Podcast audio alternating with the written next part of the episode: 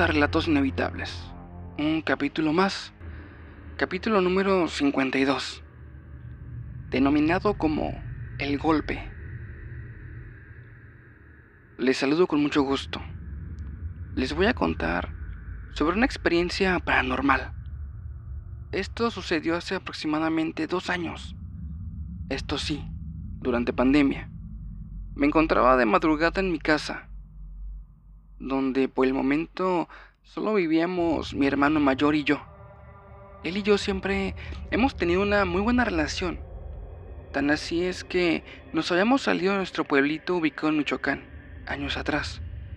Esto para buscar ganarnos la vida en la ciudad de Monterrey.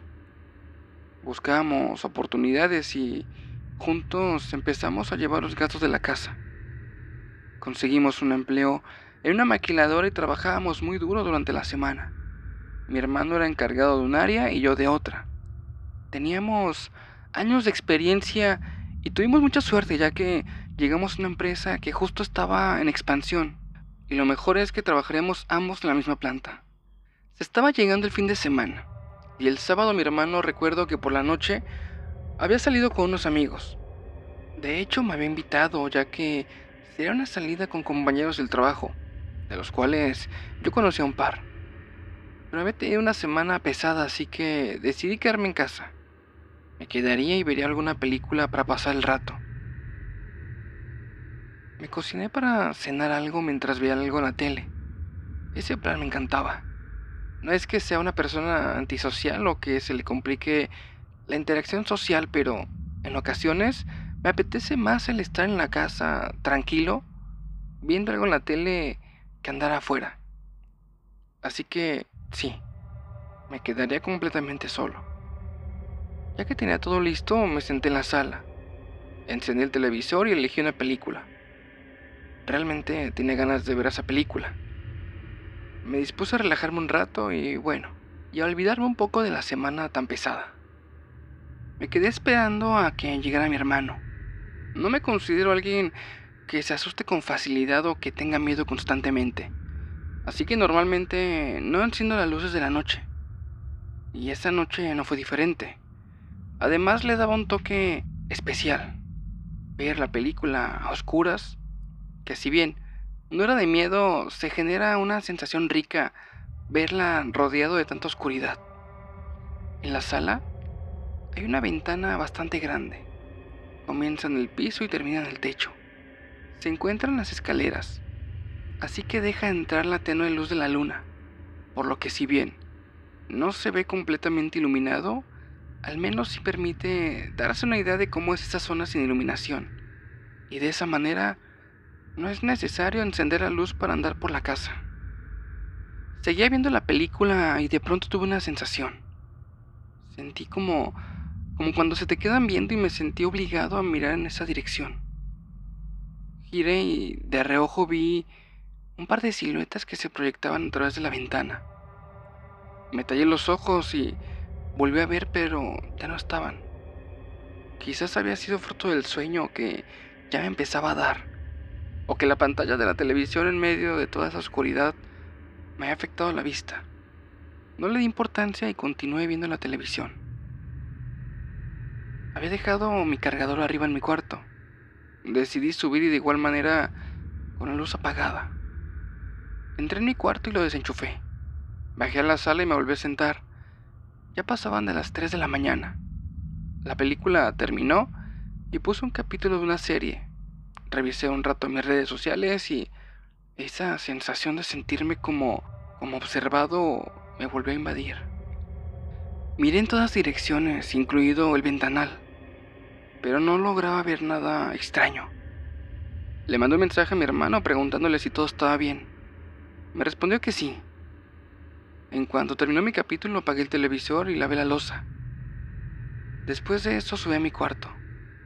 Me dispuse a dormir, pero en eso me llegó un pensamiento a la cabeza.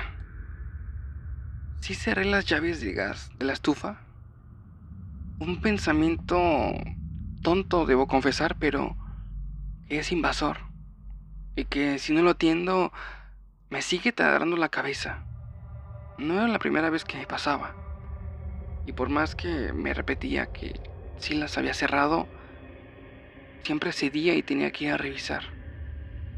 Así que bueno, decidí pararme y bajar. Revisé la estufa y en efecto, estaban cerradas las llaves del gas. Me serví un poco de agua y mientras lo tomaba pensaba en lo rico que era saber que al día siguiente era domingo y que no había que ir a trabajar tampoco. Ese pensamiento se interrumpió debido a un sonido como de golpes. Hice un barrido visual, tratando de registrar toda la sala y parte de la cocina, pero no se veía nada, al menos no por dentro. Luego de unos segundos me percaté de algo. En la ventana, esa que daba hasta el techo, había por fuera una figura parada que parecía estar tratando de asomarse al interior por la ventana. Parecía estar muy pegado y con las manos a la altura de la cabeza, como buscando que se filtrara alguna imagen interna. Experimenté una sensación extraña, pero se calmó rápido, pensando que mi hermano había extraviado las llaves y que estaba buscando contactarse conmigo. Me acerqué a la puerta y la abrí. Me asomé, pero no había nadie. Cerré la puerta, le coloqué llave y en eso escuché un sonido. Alguien había bajado la cadena del baño. Debía ser el baño del primer piso. Me dirigí a la cocina y tomé un cuchillo. Estaba a punto de encarar a quien fuera que estuviera dentro de mi casa. Escuché que apagaban las luces y como el sonido de unos leves pasos cada vez se acercaban más. Apreté los dientes y estaba esperando a que llegara cerca de mí, pero... Sorpresa. Era mi hermano. Él gritó cuando me vio frente a él. No me imagino el susto que se llevó al verme de pronto con un cuchillo en la mano y en medio de la oscuridad. ¿Qué haces con ese cuchillo? ¿Estás loco? Pensé que alguien se había metido en la casa. Pues sí, yo. ¿Quién más, menso? No, no, no. Es que escuché a alguien y vi como... como si estuvieran asomándose por la ventana. Él solo se me quedó viendo y decidimos asomarnos a la calle otra vez. Lo mismo. No había nadie afuera. Cerramos la puerta con llave y subimos. Mira, tratemos de estar tranquilos, ¿sí? Lo más seguro es que haya sido una persona que quizás trató de meterse, pero ya no está. Así que tranquilicémonos y vayámonos a dormir. Subimos al primer piso y cada quien se fue a su cuarto. Yo me acosté a dormir y me imagino que él también. De repente, no sé cuánto tiempo había pasado, sentí que me sacudían y desperté. Delante de mí estaba mi hermano. Tenía los ojos así como muy abiertos y me preguntó, ¿Lo escuchaste también? No, no, ¿qué? ¿De qué hablas? Los golpes, los golpes, güey. No, hermano, o sea, estaba durmiendo. De pronto, ahí se escucharon. Eran unos golpes bajitos. Pero se escuchaban muy claro. Bajamos, pero no vimos nada en la casa. Buscamos y buscamos. De hecho, desde las ventanas nos asomamos al exterior, pero no vimos otra cosa. Esto lo hicimos así ya que decidimos no abrir más la puerta esa noche. Pero no logramos ver nada. Decidimos dormir en la misma habitación. Y al día siguiente fuimos a buscar a un sacerdote para que bendijera la casa. Así lo hizo el padre.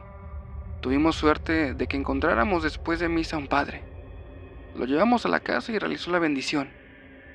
Desde esa noche ya no escuchamos nada raro. Han pasado ya un par de semanas, pero por si acaso instalamos cámaras en exteriores de en dado caso que solo haya sido una persona que buscara meterse a la casa.